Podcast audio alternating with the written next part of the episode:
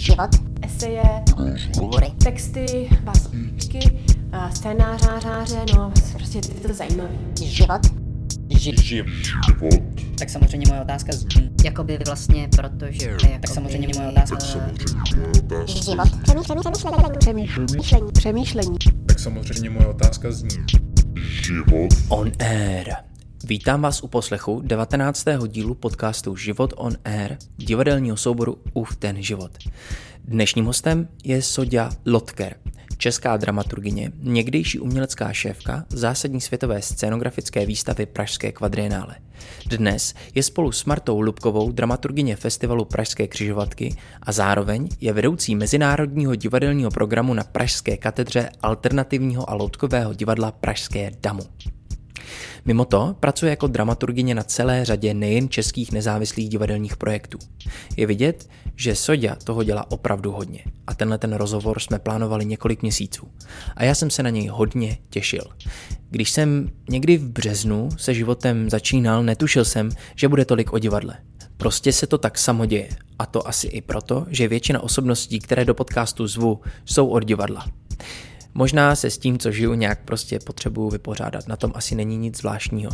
Zároveň věřím tomu, že způsob uvažování, který pro mě lidé, jako je Sodia, reprezentují, zaslouží milionkrát víc pozornosti, než má. I v tomhle podcastu jsme mluvili o divadle. Hodně. Nicméně divadlo je nástroj pro reflexi života a protože z něj přímo vychází, je jeho součástí. A také tenhle rozhovor pro všechny, nikoliv jen pro divadelníky. Stejně jako celý tenhle podcast. Z hodiny a půl, kterou jsme se Soďou strávili, mě nejvíc zaujalo to, když jsme mluvili o něčem, co jsme společně pojmenovali jako kurátorský přístup k životu.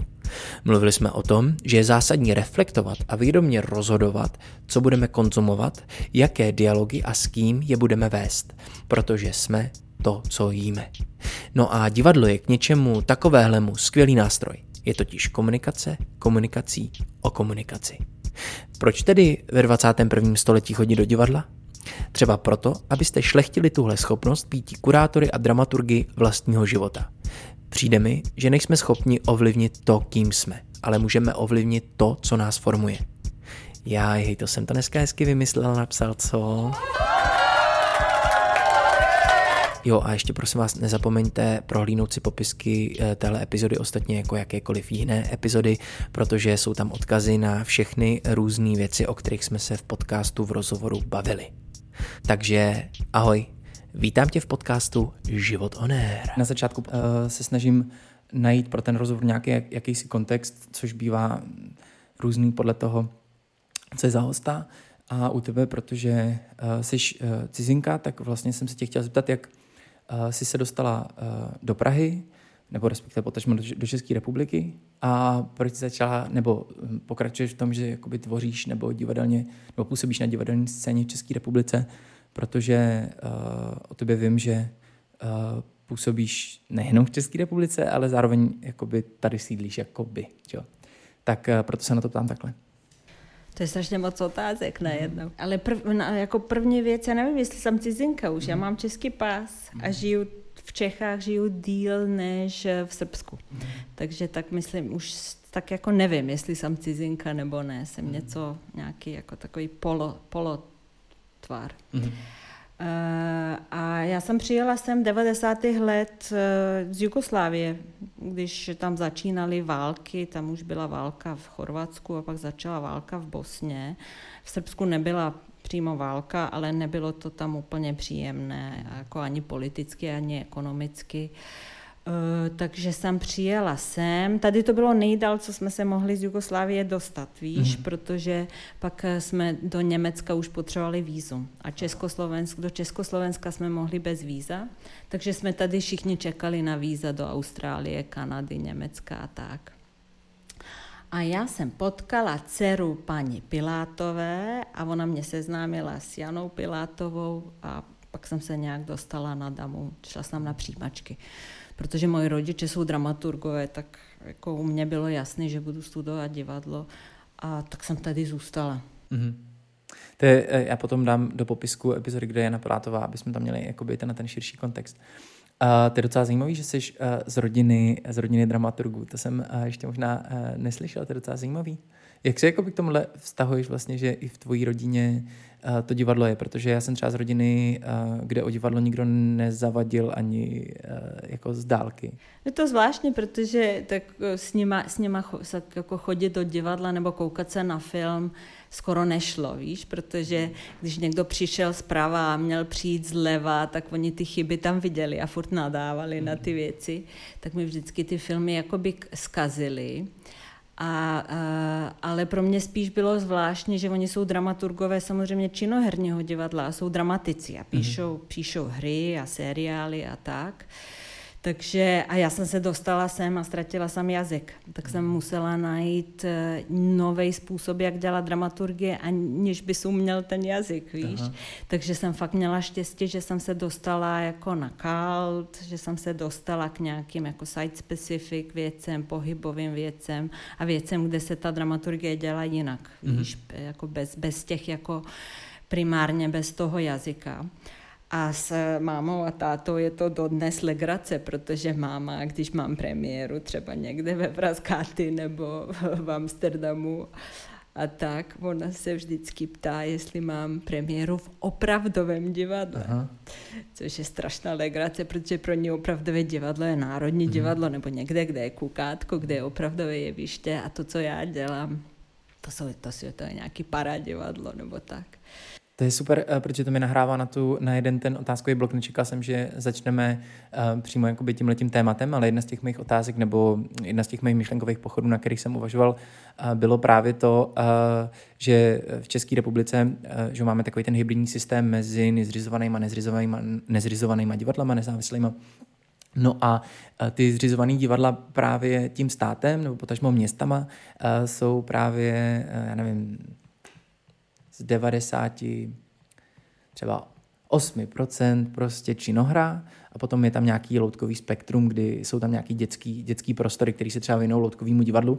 A, e, jak se teda k tomuhle jakoby vztahuješ přesně jakoby k tomu, co to vlastně ty děláš, že to tvoje divadlo není to opravdický, uh, protože opravdická je ta činohra nebo to kukátko.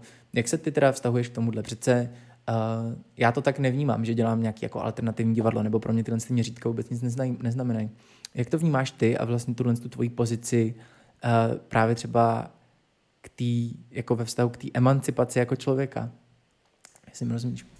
Hele, no to je to strašně zvláštní, je to strašně, jako nevím, jako z jaké strany se uh, do toho pustit, do, do tady toho tématu. Um, ale uh, jako pro mě nejdůležitější, že jsem přestala očekávat, že mi někdo to bude financovat. Jo, a to mi strašně pomohlo v životě nebýt zahořklá, zklamaná a uh, furt nešťastná. Prostě jsem se rozhodla, že dělám to, co chci dělat a to je pro mě priorita. Ale na druhou stranu mi přijde dost, dost ta, ta situace divadelní strašně náročná, protože to divadlo je nějaký jako eh, to je nějaký jakoby takový mozek nebo duše národa, kde se přemýšlí, kde lidi spolu přemýšlejí, kde se jako, je to nějaký jako povědomí národa, kde se, kde se jako tvoří nové myšlenky nebo utvrzují, jak na tom jsme a tak jako, i když je to demokratické, i když je to různý, ale to je nějaký jako něco společné, a, a mus, podle mě to jako nesmí jenom utvrzovat, musí se to jako i tázat. Mm-hmm. A myslím, že to, to jako současné divadlo, nebo jak, jak je to potřeba dělat, ehm, ten současný performance je takový, že, že hledáme nové vztahy k divákovi a novou roli pro diváka a nové zapojení to, toho diváka. Jestli je to fyzicky participační, interaktivní, to je úplně jedno, imerzivní, to je, jako může být jenom mentální.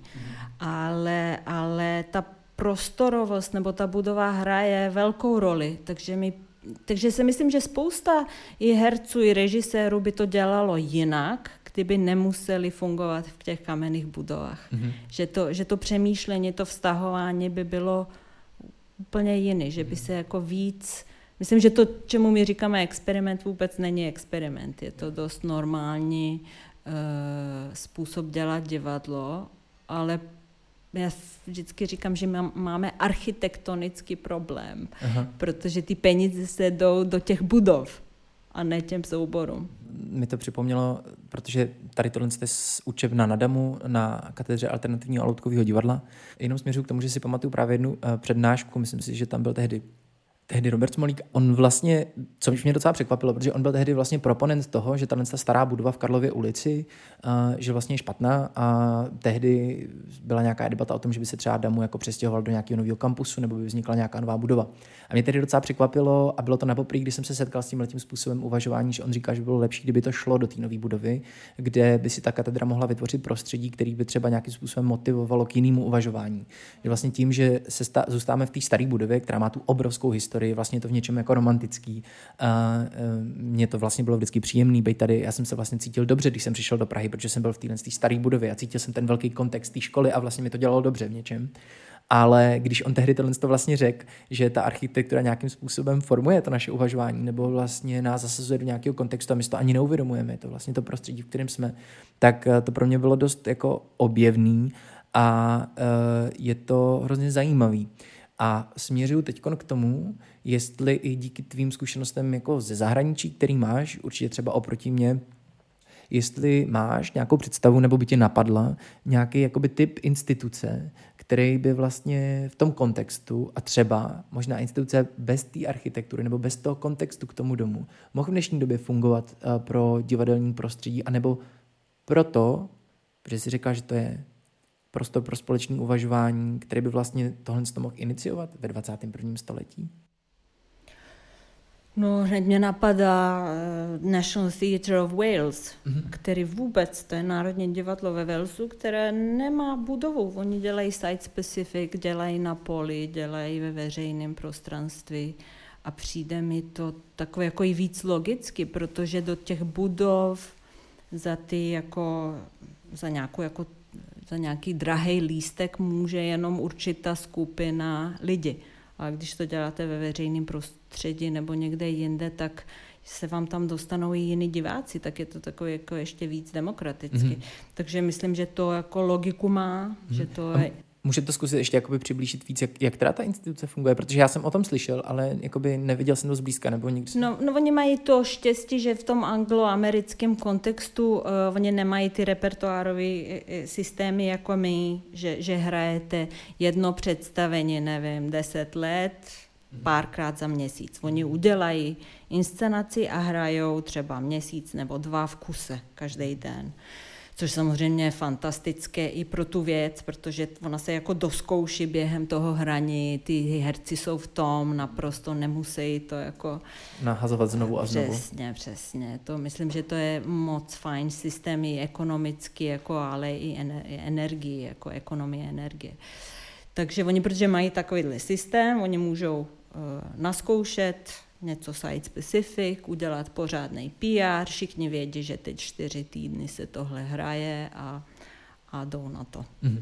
A hrajou to eh, jako i venku, i vevnitř, v různých jako mm, jako jak se to říká, prostorech, které nejsou jako divadelní. Nejsou. Takže ta organizace funguje v podstatě jako, uh, jako produkce. Pro, pro, produkce. Prostě Přesně. je to produkce, která má jakoby kancelář, asi předpokládám, a pak Přesně. vlastně všechno řeší podle toho, co ten projekt potřebuje, co potřebuje to téma a tak dále. A nemají ani herce stále. To je vtipný, takže to vlastně funguje spíš jako třeba ten můj nezávislý soubor v ten život. Vlastně, protože taky nemáme dům a cestujeme z prostoru do prostoru, eventuálně mimo prostor divadelní, divadlo, když eh, si to žádá ten typ projektu, s kterým zrovna přicházíme. No tak to je hodně zajímavý. Eh, vlastně by mě zajímalo, jak by to dokázala třeba česká společnost takoby přijmout, protože vždycky, když se dostanu mimo tu moji bublinu, a může to být v různých situacích, dost často je to paradoxně jakoby rodina, mm, tak eh, se mě ty lidi vlastně ptají, eh, a kdo ti napsal tu hru, kterou zkoušíš vlastně? A kdo, ti, kdo to režíroval to, v čem hraješ? Mně se vlastně, je to vlastně zvláštní, jak moc velká výzva to je vlastně vysvětlit, že to takhle není prostě. Že jako já jsem trávil rok tím, že jsem přemýšlel na nějakým týma, tématem, že jsem dělal research a pak jsem prostě nějakým způsobem začal zkoušet a z toho postupně, třeba skrz improvizaci nebo jakkoliv jinak, uh, vzniklo nějaký jako umělecký dílo. A je vlastně hrozně zajímavý, jak ta širší společnost, což moje rodina reprezentuje naprosto skvěle, uh, není schopná vlastně tenhle ten typ uvažování vlastně jako rozumět. Um, jak si myslíš, že můžeme tohle jako překonat, nebo jak jako divadelníci nebo jako divadelní komunika, komunita můžeme vlastně vytvořit třeba tenhle ten most nebo podat ruku, díky který um, by ta širší společnost mohla tomuhle rozumět? Nemám na to odpověď. Opravdu to, opravdu, opravdu, opravdu, opravdu to nevím. Aha. Opravdu to nevím. Já si myslím, že dokud se nedostanem, eh, trošku mi dělá radost, to, že se o to pokoušejí na nové scéně, třeba v Národním divadle, to mi přijde jako zázrak, že mhm. jako ve východní Evropě se na, do Národního divadla dostává to autorské divadlo, tak to jako je už strašně zajímavé. Mhm ale myslím, že, že dokud jako nebudou nějaké jako větší produkční skupiny, větší jako uh, stadiony, že se to jako, že to takhle jako v tom malém nezvládnem. Mm. Vlastně dokud to, budou, dokud to bude furt takový malý paběrkování, vlastně drobný jako projekty, uh, tak uh, vlastně jako mě, mě, já vždycky v tomhle směru vždycky zmiňuji, nebo se mi k tomu hodí slovo jako emancipace, že vlastně ten, ten druh toho, toho divadla nebo vzniku toho procesu, ale vlastně v konečném důsledku i ta podoba těch, těch, těch inscenací uh, vlastně nemůže uh, se emancipovat, dokud vlastně nebude mít v úvozovkách jako nějakou velkou svalnatou věc vlastně za sebe, hmm. že ne, ne, ne, nezíská ten respekt. Hmm. Protože je to paradoxní, protože třeba moje zkušenosti, no, nevím, jestli jsi byla někdy na festivalu Open Air Hradec Králové, Jo, jo. To je hrozně zajímavá platforma, protože ty, ta dramaturgie je někdy docela odvážná, oni vlastně vykrývají velký spektrum od dětských inscenací až třeba po nějaký uh, třeba improvizaci, kterou jsem tam prostě jako hrál, což je, uh, bych řekl, jako poměrně radikální forma ve vztahu k tomu prostředí. A uh, je hrozně zajímavý, že ale když se potom setkáš s těma lidma a oni nevědí, na co jdou, oni tam totiž na tom open chodí na všechno. Hmm. A přijdou na tenhle věc a naprosto to funguje. Vůbec s tím nemají problém. Nevzniká žádný blok. Nerozum, není to tak, že by tomu nerozuměli nebo že by odcházeli a uh, prostě říkali, co to pane bože je. Naopak prostě. Tak, takže já věřím tomu, že vlastně to všechno, co děláme, jako může naprosto fungovat, ale je tady nějaký, podle mě, jakoby blok tohohle typu. Jo, to je přesně. Já si myslím, že to, co my děláme, není nějak jako introvertně. Mm. Jenom není na to platforma mm. a mhm. není zvyk. Ale třeba v Belgii to udělali strašně krásně. V 90. letech se, se Belgičané rozhodli, že do takového divadla dají peníze, že to je něco, co může cestovat a co Belgii může dělat PR. Mm-hmm. A, a opravdu investovali strašně moc peněz do toho. Mm-hmm. Takže 90. léta 2000 a jako do posledních pár let to divadlo opravdu, jako belgické divadlo, experimentální opravdu je tak jako v Evropě to nejznámější, nejkvalitnější, tam všichni chodí na školy, jako všichni se stěhují do Belgie. To ale to byla opra- jako cílená investice hmm. belgické vlády. Tohle je docela zajímavý. Já jsem dělal rozhovor mimochodem v podcastu Život on Air taky třeba s Petrem Šavelem, což právě reprezentuje uh, třeba slovenského tanečníka, který právě působí v Belgii, že šel tam studovat na Parc. Ten tak mimo. Ale chtěl jsem říct, že vlastně my to musíme těm politikům vlastně nějak prodat. Je to tak? My musíme vlastně nějakým způsobem vytvořit eh, jakýsi určitou um, určitou, určitě jakoby vlastně balík nějakých jakoby argumentů, proč má smysl vlastně do tohohle argumentovat. Eh, teda do tohohle, do tohohle prostoru eh, investovat. Eh, ještě mi napadá jedna věc, ale než se k tomu dostanu, tak protože teď se možná budu plést, když tak mě oprav, jestli si nepletu, tak si působil jako jedna z hlavních dramaturgyní nebo ředitelek třeba pražských křižovatek a předtím jako taky si působil v těchto těch pozicích i v rámci pražského kvadrinále to jsou tak velký uh, podniky, mám pocit, že jsi se musela dostat do kontaktu někdy s politikama nebo s tou politickou reprezentací. Uh, jaký jsou tvoje zkušenosti nebo jaký z toho máš dojem z těch?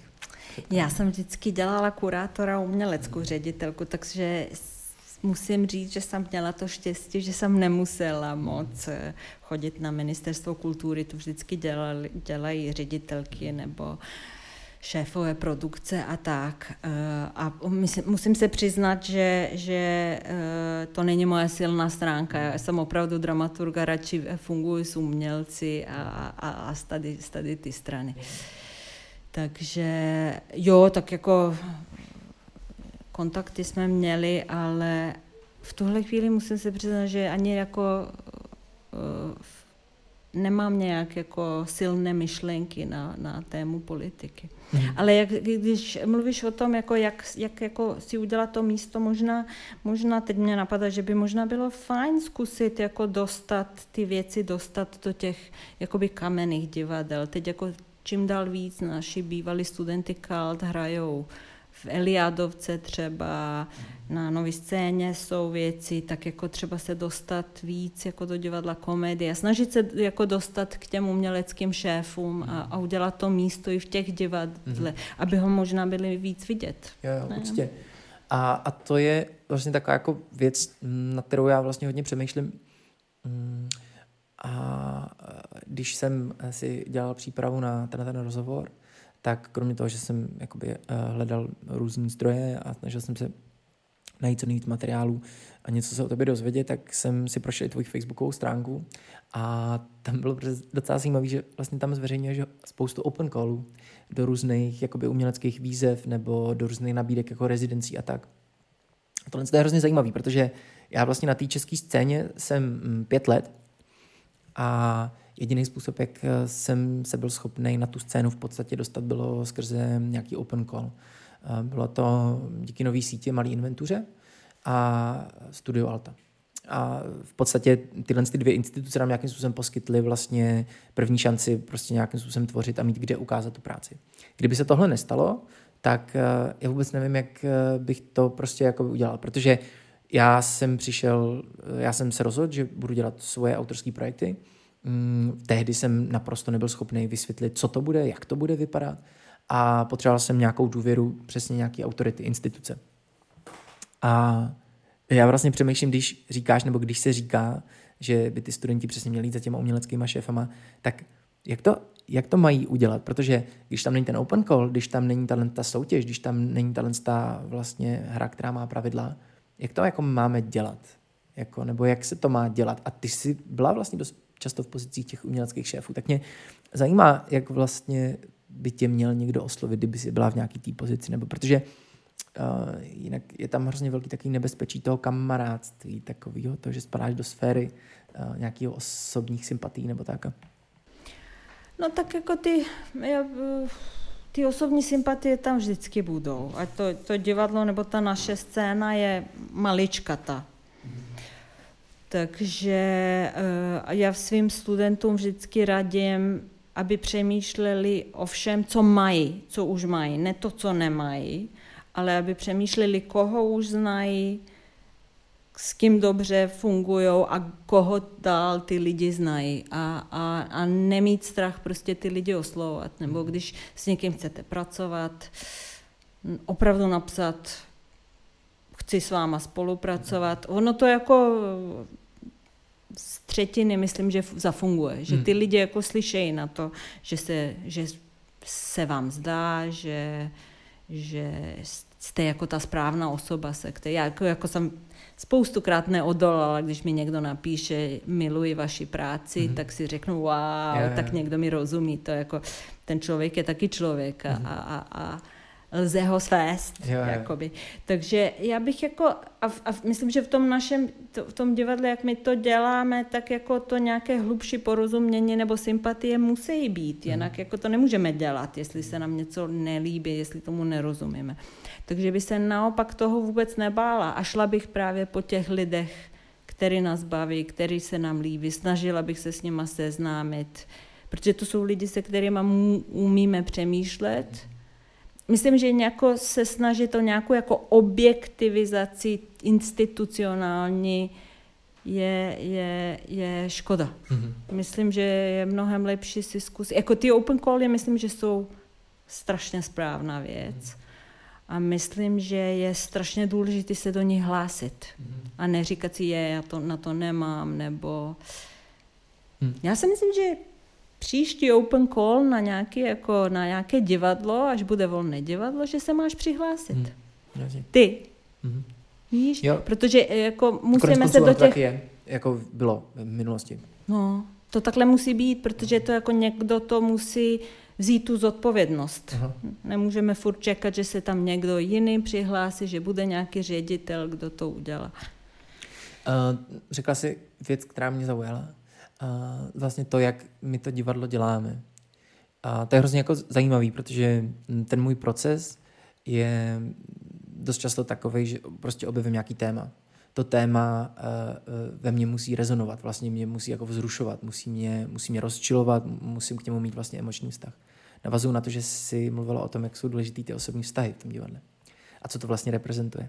Přijde mi, že to je kontext, uh, který třeba i hrozně moc souvislí, souvisí prostě ze situací, v kterých jsme, tím myslím 21. století. To znamená digitalizace a vlastně paradoxní jako vzdálenost, když jsme všichni propojení a tak dále. A to divadlo furt jako reprezentuje paradoxně nějakou rodinnou atmosféru nebo nějaký prostředí, v kterém se člověk třeba musí cítit bezpečně, protože to, s čím se vypořádává, je citlivý, eh, jak teda už třeba díky té angažovanosti a tomu tématu, který řeší, anebo herec potom prostě je to jeho tělo, je to jeho hlas, s kterým zachází. Tak. A je to vlastně hrozně zajímavé, že to divadlo je, takový prostor, který furt jako musí uchovávat vlastně všechny tyhle ty hodnoty, jako je blízká spolupráce s lidma, dobrá komunikace a, a všechno tohle. A, tak vlastně přemýšlím, že když jsme se bavili třeba o tom, jak vlastně to prodat, jako proč to divadlo má smysl, tak tohle je podle mě třeba jako skvělý argument, že to je vlastně to místo, kam se musíš jako zvednout a, a jít a, a být tam s těma lidma společně. Uh, tohle není vůbec otázka, žádnou otázku jsem nepoložil, ale i přesto mě zajímá, jestli k tomu třeba můžeš něco jako dodat, nebo jestli máš třeba nějaký jako osobní zážitek, který třeba stojí za sdílení tohohle typu nebo tohohle smyslu.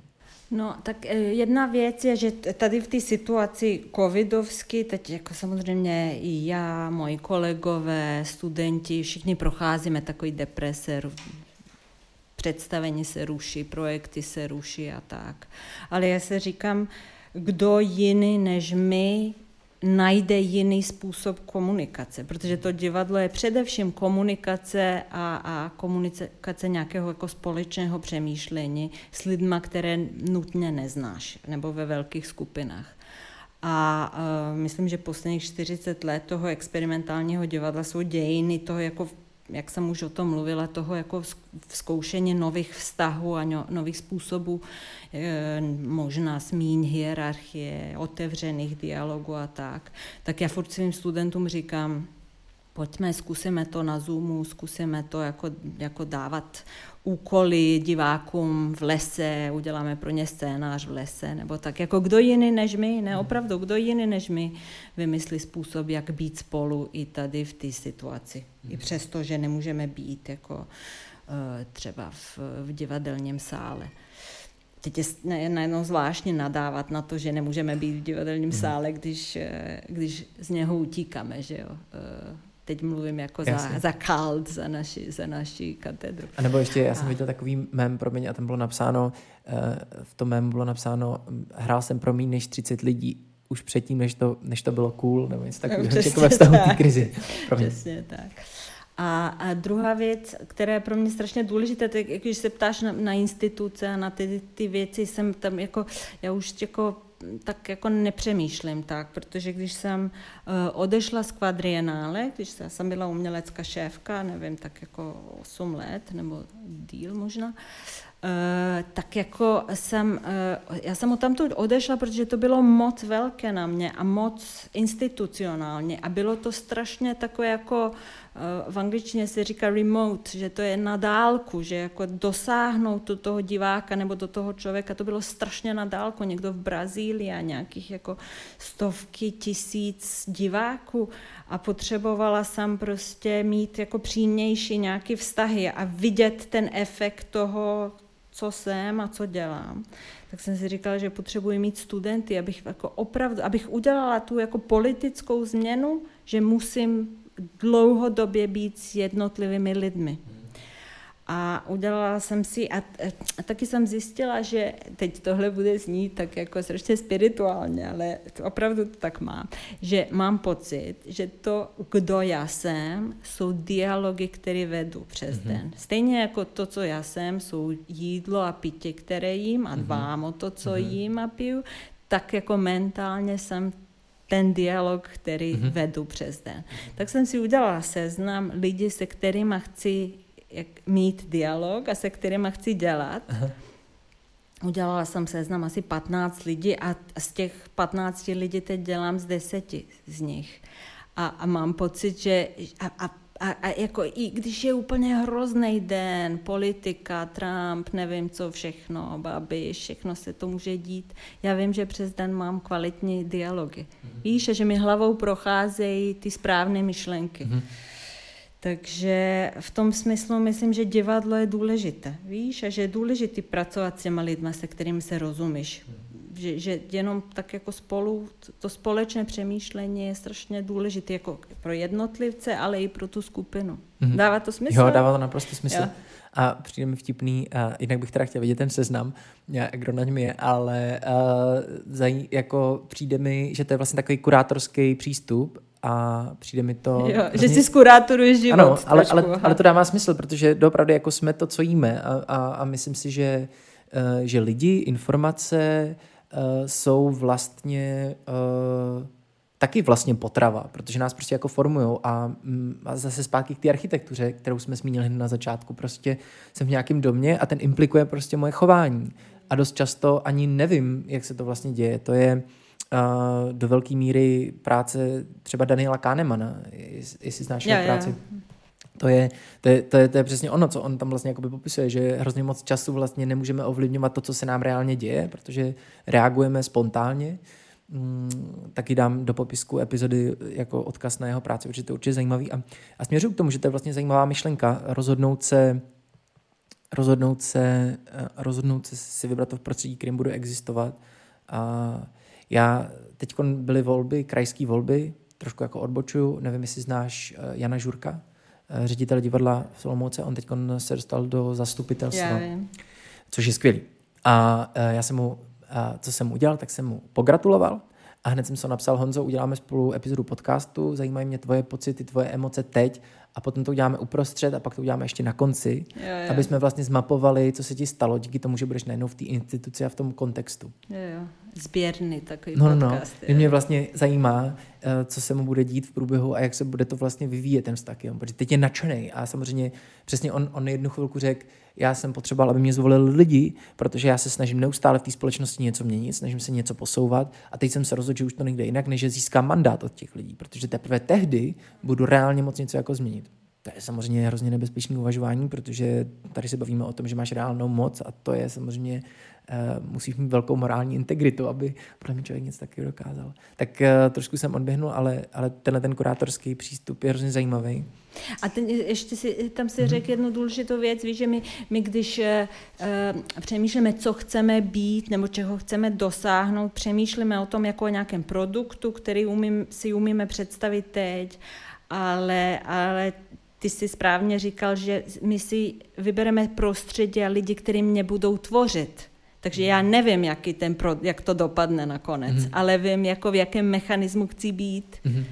Víš, ten tvar jako a, a myslím, že v dnešní s proměnutím kapitalistické společnosti fakt přemýšlíme o sobě jako o produktu, víš, a že, že sebe chceme dotvořit do nějakého produktu a nějakého úspěchu, který jako si tak jako představujeme aniž bychom si představili ten proces, který ano. nás tvoří, víš? A, uh, a že to je náhoda trochu, víš? Určitě. A že to je Že tam je nejistota, neustála nějaká. No, no, no. A, a je, je, je to pravda? On je to totiž hrozně jako zajímavý, jak třeba ten kapitalismus, když si to jako řekla, jak se to hrozně moc jako z, propisuje do různých sfér. Já teda trošku, trošku vlastně utíkám, ale musím, protože mi to přijde důležitý. Do různých sfér. Víš, že, že eh, vlastně díky tomu, že třeba ty sociální sítě prostě kurátorují jakoby ty algoritmy, eh, tak vlastně ty sociální sítě nebo jejich design je vlastně navržený tak, aby v podstatě i redukoval naše chování. Že jakože ve finále, on, on, protože se říká, že když za něco neplatíš na internetu, tak jsi produktem ty, protože odevzdáváš svoje data, data se prodávají někomu, ne. tam se potom objeví ta reklama a tak, ale vlastně i ty sítě fungují takže vlastně redukují naše chování, aby jsme byli předvídatelní, aby se vlastně byli předvídat naše chody, eh, jakoby to. A to je přesně ono, že vlastně snaží, snaží nebo jsme pomalu redukováni do vlastně produktu, aby naše chování bylo předvídatelné a dalo se předpokládat, jak budeme uvažovat a co budeme chtít v budoucnosti.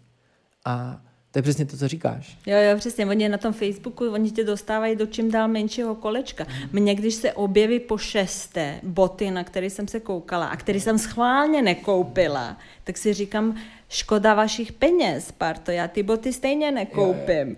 Je to strašně zvláštní, jak je to kolečko, tak jak čím dál menší a menší.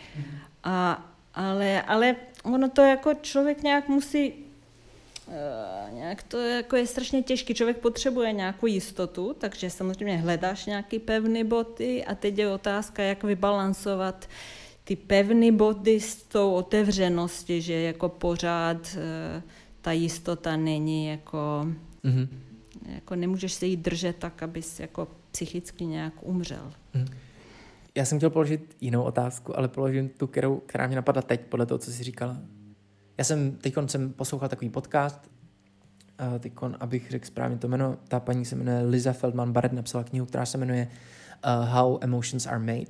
Mm-hmm. Um, a ona tam vlastně vypráví o tom, um, nebo mluví ta její kniha, mluví o tom a její výzkum, je to neurovědkyně, uh, vlastně mluví o tom, že emoce jsou v podstatě Eh, reakcí organismu na nějakou jako situaci, v které se nacházíme, ale především je to jakoby reakce a příprava jako metabolická. To znamená, hmm. když se dostanu do situace třeba před divadelním představení, tak jsem nervózní. Hmm. Je to hmm. nějaká emoce, chvěju se prostě a to všechno. A to je kvůli tomu, protože moje tělo ví, že se dostanu do situace, hmm. kdy bude potřeba nějaký, nějaká, nějaký metabolický nastavení. A já potom potom interpretuji jako nervozitu, můžu to hmm. interpretovat jako lásku, můžu to interpretovat hmm. jako nenávist, jako vztek a tak dále. A tak dále. Hmm. A je to hrozně zajímavý, protože ona taky mluví o tom, že, že, že díky tomu mnohdy nechceme podstoupit tu změnu, nechceme podstoupit nejistotu, nechceme podstoupit hmm. risk, protože uh, to je metabolický risk a vlastně naše tělo, náš organismus se vlastně snaží jako šetřit, hmm. snaží se nejet na dluh. Hmm. To je hrozně zajímavý, protože když potom budeme mít tuhle tu perspektivu a budeme uvažovat nad tím, proč Eh, diváci nechtějí chodit do divadla a chtějí riskovat, chtějí, chtějí být pokoušení, chtějí prostě mm. posouvat svoje hranice toho, jak můžou nebo nemůžou uvažovat, nebo co můžou přijmout nebo nemůžou přijmout, tak eh, když je tam vlastně tenhle ten argument, že to je vlastně metabolicky náročný a že to je vlastně risk, tak to najednou je úplně všechno jakoby jinak. Když potom člověk si uvědomí, že třeba fungujeme takhle a je to celý ještě úplně na jiný rovině, Uh, tak je to... Já to svým studentům popisuji tak, že víš, jako v boxu je mhm. důle, ta práce rukama je důležitá samozřejmě, ale ještě důležitá je ta práce těma nohama, mm-hmm. protože ty jak ten, e, měníš ten balans, tak když tě někdo udeří, tak si v pohybu a nespadneš. Mm-hmm. Takže myslím, že být pohybu je podle mě jistější, než stát pevně. Což je ale paradox což je paradox. Ale je to pravda, protože pokud si ty už jako už připravený na tu změnu, tak ji sna- přijmeš líp, mm-hmm. než když ji jakoby nechceš. Ano. A ta změna přijde, chtějí, nechtějí, protože nechtějí. To tak je. V, v mojí práci přeneseně, já vlastně, mě nikdy nešlo se naučit choreografii. Jako v tom slova smyslu, že se naučím přesně jakoby ty pohyby. Jo, jo. Ale vlastně hrozně rád tančím. Takže jsem přemýšlel, tyjo, ale jak to prostě jako udělat. Takže to, to, čím jsem vlastně trávím zkoušení tím, že vlastně jenom hledám strategie na to, jak vlastně se hýbat, aniž bych neměl tu choreografii. Takže se snažím moje tělo, jak teda fyzicky, ale i mentálně, asi mi kvůli tomu rostou i nějaký nový neurony, nevím, prostě, uh, se vlastně snažím připravit na tu situaci, abych to dokázal dělat bez toho. A vlastně spíš se snažím hledat ten, ten, ten, ten stav, v kterým ty vlastně dokážeš jako přesně reagovat na ty věci v tu chvíli a nemusíš uh, být v pohybu. No, vlastně. Přesně. Já to mám, já to mám s uh, přednáškami nebo uh, když mám nějaký proslovy nebo tak. Mm. Jest, když to napíšu, tak vůbec nevím, co říkám, dělám pauzy, přemýšlím, jestli jsem řekla to, co tam mám napsáno. Víš, a když se postavím a improvizuju, mm-hmm. tak, tak řeknu všechno, co jsem chtěla. Mm-hmm. Protože nějak, jako myslím, že je důležitější nějak dát dohromady to, co jsi byl, co jsi a co můžeš být a snažit se to nějak jako vybalancovat. A ne to, co jsi, jako máš nalajnované. A vlastně jestli to dává smysl. Dává to smysl a vlastně jakoby rozumět tomuhle a rozumět tomu, že v každou tu chvilku té naší jakoby prezence se všechno to, co si řekla, zbíhá. To znamená ta budoucnost, ta minulost, ta, ta přítomnost a my vlastně mám pocit, je hrozně důležitý jako ta schopnost být v té přítomnosti. Hmm. Což je docela zajímavý, ale mám pocit, že divadlo, nebo poslední dobou říkám, nebo říkali jsme to třeba v epizodě právě s Jiřím Havelkou, kde jsme vlastně jako říkali, že to divadlo má vlastně tu výhodu, že nás vlastně musí jako zpřítomnit a to je třeba hrozně zajímavý, protože možná s tím letím nebudeš souhlasit, ale já jsem třeba dost konzervativní ve vztahu k divadlu, protože mně vlastně přijde, že ten setup, kdy vlastně se sejdou lidi v tom jedno, v té jedné místnosti, sednou si a koukají se někam, je vlastně hrozně dobrý. A, a líbí se mi to, že se tam nesmí koukat do mobilu a že tam vlastně musí být a ticho a tak. A vlastně mi to z hodně důvodů ve vztahu k dnešku, k tomu, že se třeba koukám na Netflix a u toho koukám do mobilu a e, třeba jsem nechal ještě někde hrát hudbu v bytě, vlastně přijde super. Že mě to jako vlastně mm. donutí prostě mm. se takhle jako zašpičatit, že vlastně třeba hraju i v těch imerzivních projektech v Praze, ale vlastně mě to přestává bavit a vlastně mm. mě to už vůbec nebaví, mm. uh, protože vlastně se mi líbí Hmm. To, tohle to dogma, vlastně, který tam je, ten vlastně jakoby konzervativní přístup k tomu, že lidi sedí a koukají. A nejenom, že ti to dá, dá koncentraci, ale tam je strašně zvláštní moment, že se ty koukáš s ostatními mm-hmm. a že se opravdu nekoukáš sám a mm-hmm. že tam jako povědom minimálně přemýšlíš o tom, jak oni to vidějí a je tam nějaký jako, strašně, je to strašně zvláštní věc. Jo. Je to, je to hrozně zvláštní věc, je to, je to vlastně dost jako bizarní situace a, a přijde mi hrozně zajímavý, že jsme byli schopni se dohodnout, že to budeme takhle dělat. Jako to mi přijde úplně jako geniální. To je stejný jako, já nevím, to jsou všechny tyhle ty koncepty jako, jako peníze, že jsme se jako dohodli, že tyhle ty papíry budou dělat tohle a vlastně všichni s tím souhlasíme a děláme to. Divadlo je podobně na tom. To je hrozně zajímavé, že to je Eh, tenhle ten jako abstraktní koncept. Vtipný je, že ty to nedokážu přesně rozvést, ale ta, ta Feldman vlastně, nebo Barrett, chtěl jsem říct, že ona vlastně mluví takhle, jo, je to hrozně zajímavý, ale ona v jednu chvilku vlastně popisovala, že i ty emoce jsou vlastně úplně stejný koncept jako třeba peníze nebo jako to divadlo v tomhle tom slova smyslu, že my jsme hmm. se vlastně jako nějakým způsobem dohodli, že tenhle ten fyzický projev budeme společně interpretovat jako lásku. Mm-hmm. To je hrozně zajímavý, yeah. že to je vlastně jako dohoda, yeah, že my jsme yeah. se dohodli, že to bude takhle Uh, mě v tomhle hledisku zajímá a to je odbočka, nenapadlo mě, že se na to budu ptát, ale je to zajímavá příležitost, i když nevím, jestli na to budeš mít odpověď, protože si říká, že jsi v České republice díl, než uh, si strávila v Srbsku, ale jestli se nepletu, tak máš taky třeba zkušenosti z toho anglosaského prostoru a tak. Uh, jak se třeba zrovna láska liší jako v Srbsku a u nás? Uh, v kontextu tohohle, o čem jsem mluvil, víš?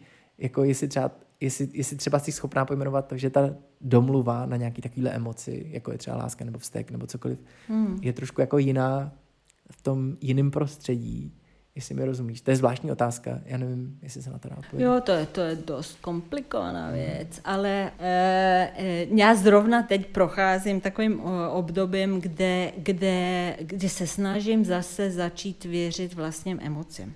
A to se stalo právě tím, jak jsem přijela z Balkánu sem, takže jsem prostě musela ty svý, to čemu byste vy říkali, balkánské emoce trošku stlumit, mm-hmm abych byla vůbec slyšet, abych mm. se naladila prostě na jiný způsob přemýšlení. Takže jak jsem byla i cizinka, i, i žena, tak jsem opravdu musela se přizpůsobit jako na prostředí, které není dělané úplně pro cizince a, a pro ženy. Mm-hmm.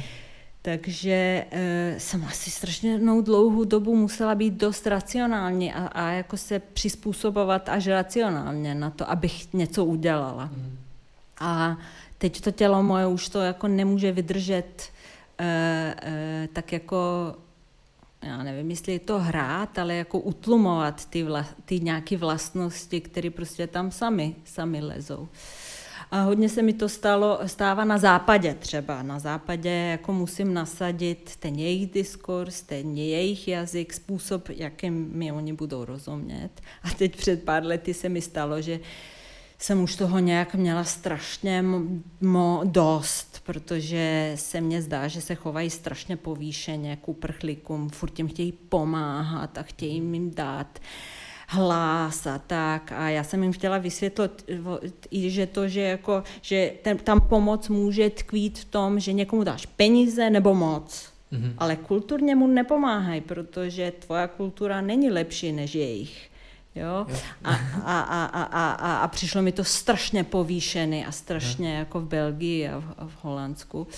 Tak ty mají to tradiční docela, ale Holanděni, To mají tradičně, samozřejmě, že, jenom že je zvláštní, že to dělají ty levičáci, ty dobře smýšlející levičáci. Dob, dobře a to, smýšlející, to je... No je. To, to je to, a, a, a mě to jako úplně přivádělo k šílenství. Takže jsem na jedné konferenci to na ně spustila a spustila jsem to po Balkánsku velice emočně, skoro jsem brečela. A v tu chvíli jsem jako koukala do toho sálu a tam oni absolutně to, tomu nemohli rozumět. Jakmile tam byly nějaké emoce, oni přestali vnímat. A to bylo strašně, strašně zvláštně, takže jsem se zase musela sklidnit a, a fungovat jinak.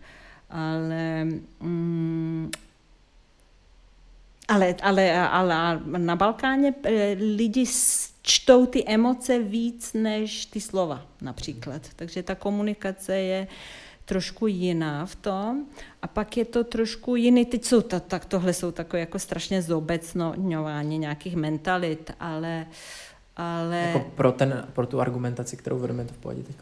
Jo. Víme, že zjednodušujeme. Jo, je to strašně zjednodušené, takové jako, ale, mm, ale eh, pak si pamatuju, když jsem eh, poprvé jako přijela jsem z Jugoslávie, samozřejmě socialisticky, jako docela funkční socialismus tam byl nějaký a, a potkala jsem poprvé Američany a, a, nebo Australane a, a pamatuju si, jak tam jako docházelo k nějakým základním nekomunikacím, protože moja, moje priorita v komunikaci byla naladit se a najít společné teritorium. A jejich mentální priorita byla si udržet tu vlastní, vlastní individualitu. Eh, individualitu. Takže ta, tak jako, já jsem jako šla k ním a jako, jako vytvářela ten prostor a oni, to bylo strašně zvláštně. A dodnes jako cítím, že že to jako, a nemyslím, že to je lepší, nebo to na Balkáně je to dost extrémně, že to je jako cíl všechny komunikace je furt si říct, jo, mám tě rád, jsme spolu, jsme spolu a někdy je to strašidelně únavné mm. taky samozřejmě. Uh, největší takový zážitek mám, když jsem byl jednou v New Yorku a stávalo se mi díky tomu, že jsem se tam potkával prostě v baru s lidma. Zajímavý bylo, že jsem měl hrozně často pocit, že mě vůbec neposlouchají ty lidi. A vůbec jsem se nedokázal v tom jako jako zorientovat, že jsem furt měl jako uh, chuť dělat jako jako vlastně jsem tady, hej, hej, vidíte mě, nebo co to děláme teď tady spolu. To je hrozně zajímavý vlastně. Ale, a já jsem to vnímal, já jsem to interpretoval jako problém a oni vůbec. Ne. To je naprosto oni normální. takhle mluví. Přesně. A to uh, mi přišlo vlastně hrozně, uh, hrozně zajímavý. A myslím si, že, že, že, že vlastně tenhle ten, ten, tak udělám teď reklamu takovou malou, ale je to docela vlastně zajímavý a jsem zvědavý, jak to dopadne. Připravujeme nový projekt, který se jmenuje This is not a love song. Uh, připravuje to teda Sára společně taky se studentkama, bývalýma studentkama Kalt a to, věnuje se to vlastně převážně populární kultuře nebo populárním písním vlastně. A to představení, jak to chápu, protože já u toho moc nejsem, protože hlídám dítě, tak vlastně by mělo být trošku o tomhle. Jak vlastně na nás dopadá ta, vlastně ta globalizace, ta kultura, která vlastně přichází jako zvenku a nějakým způsobem třeba splošťuje nebo nás jako vede někam. To je něčem vlastně úplně neuvěřitelný. A mě vlastně fascinuje, čím to, co to je, že prostě ty že jsou takhle expanzivní ty američani, že to je prostě úplně všude. Mě to jako fascinuje, ale to se asi zpátky vracíme k tomu kapitalismu a nemusíme o tom mluvit teď, protože to je jako hrozně složitá debata. No. Ale uh, už předtím jsem se chtěl vrátit ještě jednou k tomu kaldu a k těm uh, tvým studentům. Jestli bys mohla jenom trošku přiblížit vlastně, jaká je přesně ta tvoje pozice na té škole, jak funguje ten program, který, který, který vedeš a pak uh, pro tebe mám dvě otázky od jedné tvé studentky. Jo. Eh, Já vedu program eh, na, na CALT jako mezinárodně v angličtině, který se jmenuje Directing Devised and Object Theatre a vycházíme z těch jako z autorského divadla a, a, a divadla, kde jsou jako ne loutky, ale předměty, objekty nějak jako fungují ty věci. Eh, a, eh, a jako eh, cíl toho programu je jako těm studentům umožnit najít úplně vlastní estetiku, úplně vlastní jazyk a, a vlastní způsob existence v tom divadle. Tohle je ta hlavní ambice. To je to jako ta moja hlavní To je ambice. obrovská výzva pro tebe, podle mě musí být. Ale já jsem dramaturg, takže nejsem režisér, takže pro mě je to tak jako spíš normální modus byti, jakože že poslouchám jako terapeut, co by ten člověk Potřeboval. potřeboval, Aha. tak jako, takže se to snažím prostě využít. A, a je to na, jako strašně dobrý pro mě, protože já jdu na tu hodinu a fakt nevím, co se stane. A můž, jako vždycky mě to překvapí, víš, že mě to vždycky může naplňovat, že to není jenom, že někoho ně, do něčeho jakoby rámuju nebo formuju, ale, ale je to opravdu takový dialog. A je to já nevím, teď budu znít strašně nadšeně, ale je to nádherné, protože uh, jak je to přes ty předměty a ten devising, který jako, uh, jako všechno skrz uh, spolupráci a vždycky práce s materiálem a vždycky práce s divákem, tak uh, myslím, že ty moji studenty vždycky tak jako hledají nový vztah ve světu. Víš, že to není jenom jako něco říct, nebo vytvořit nějakou situaci, ale že to je opravdu, jak se jako vztahuju k těm ostatním, jak, je vztah, jak se vztahuju k předmětům, k zvířatům, k prostoru. A přijde mi to takové jako až nepřímo ekologicky, ale takové jako, že se hledá nový způsob byti. Víš, ne nadřazený, ne, že ty někoho někam tlačíš, něco mu říkáš, ale jiný způsob byti s někým. My tomu říkáme being with, a že to tvoje bytí, jak jsem já říkala, že já jsem ten dialog, tak oni taky jako to dělají tak, že oni jsou ten dialog se světem. Takže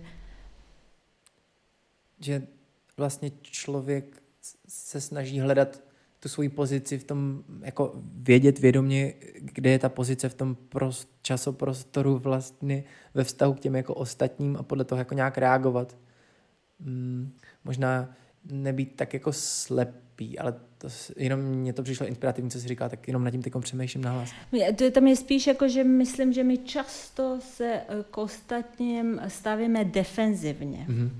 Víš, jako jestli mi bude rozumět, jestli udržím tu vlastní identitu a, a myslím, že je fajn být jako Status proakt, No, Jakoby, hm. jo, udržet si stát. A myslím, že je dobrý být proaktivní. Mm-hmm. Jako a, a jako fakt mají mít, teď to bude znít tak jako strašně ježišovsky, ale fakt jako, že, že priorita je naslouchat těm ostatním a co opravdu oni jsou. To, to co já si myslím, stejně bude pravda. Mm-hmm. Anyway, to si no, snad udržím, ne? Jo. Nemusím, jestli to dává smysl.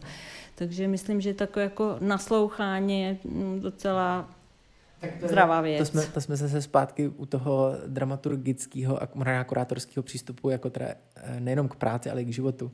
Že teda vlastně člověk jako poslouchá a snaží se vlastně pojmenovávat to prostředí, v kterém se jako nachází a kde zrovna je. Na tu otázku, kterou teď položím, bude od tvojí studentky, nebudu říkat její jméno.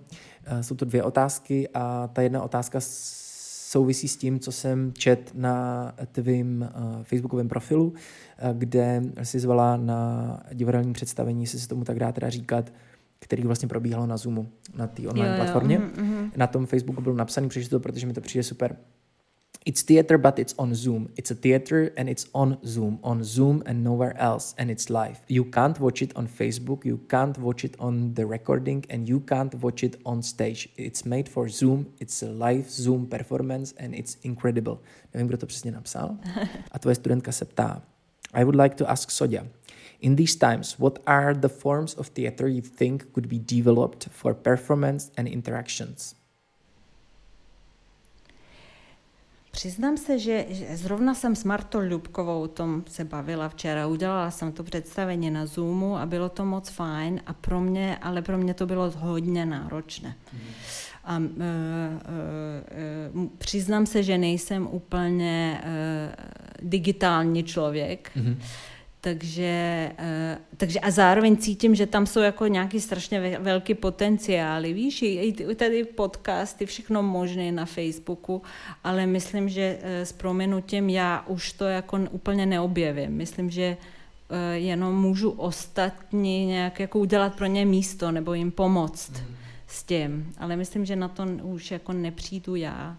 Ale na ty otázce myslím, že, myslím, že je mnohem důležitější se právě ptát na ten dialog, jaký dialogy chceme vést a ne jaké divadlo chceme dělat. Mm-hmm. Víš?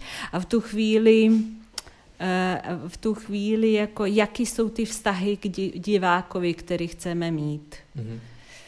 A pak, pak, když si to odpovíme, pak asi přijdem na ty formy, jak udělat to divadlo, víš? se dá třeba podívat na nějaký jako vlastně problém tím, že třeba trošku přeformuluješ tu otázku, protože já jsem se taky chtěl ptát na to, eh, jaký divadlo teda máme teď dělat ve 21. století v tomhletom kontextu, co je jeho esenciálnost a jestli ji můžeme přenést do jiného média a tak. Ale je pravda, že si vlastně můžeš zeptat, že možná je to mnohem víc jako o tom, o tom dialogu nebo o tom způsobu uvažování, který chceš reprezentovat. Já jsem teď jsem se zúčastnila někdy v březnu, eh, to je, teď tohle je strašně emočně pro mě, takový asi jedna z nejlepších divadel, co jsem dlouho zažila. Eh, eh, Lotte Vandenberg z Holandska, se kterou taky spolupracuji, a tohle jsem s ní nedělala. A byl to telefonát s člověkem, kterého neznáš, na základě scénáře. A dostali jsme scénář e-mailem a v 10 večer jsme si zavolali. A já jsem mluvila s nějakým holanděnem a, a, a první část byla, že já se ho ptám pět věcí na pět otázek a pak se... A on měl napsanou odpověď? Ne, Ne. a on odpovídal. Ale ty jsi Jako- měla otázky napsané. Ano, a on se pak mě ptal, on má, měl pět otázek e, podle scénáře e, a, a podle toho scénáře jsme si nesměli říkat nic jiného. Měli jsme i dobrý večer, já se me- jmenuji se Soďa. On říkal, dobrý večer, jmenuji se Joran. A celý to bylo tak, jako, že nemůžeš jako začít s tím člověkem jen- jenom tak se bavit. Jenom ty otázky položit, vyslehnout, jak dlouhý ty odpovědi mají být. A teď, když jsem dostala ten scénář, tak jsem si říkala, to je tak fašisticky, to můžou jenom holanděné takhle vymyslet, že jako se nemůžu bavit, jak chci. Ale když to skončilo, tak jsem měla pocit, že ten člověk fakt poslouchal, že mě zajímalo to, co řekl a hrozně mi scházel. A asi týden jsem mu chtěla zavolat zpátky, ale samozřejmě nezavolala jsem. Ale jenom tak jako příklad, že ty vztahy lze dělat, že ty scénáře lze psát, že to lze...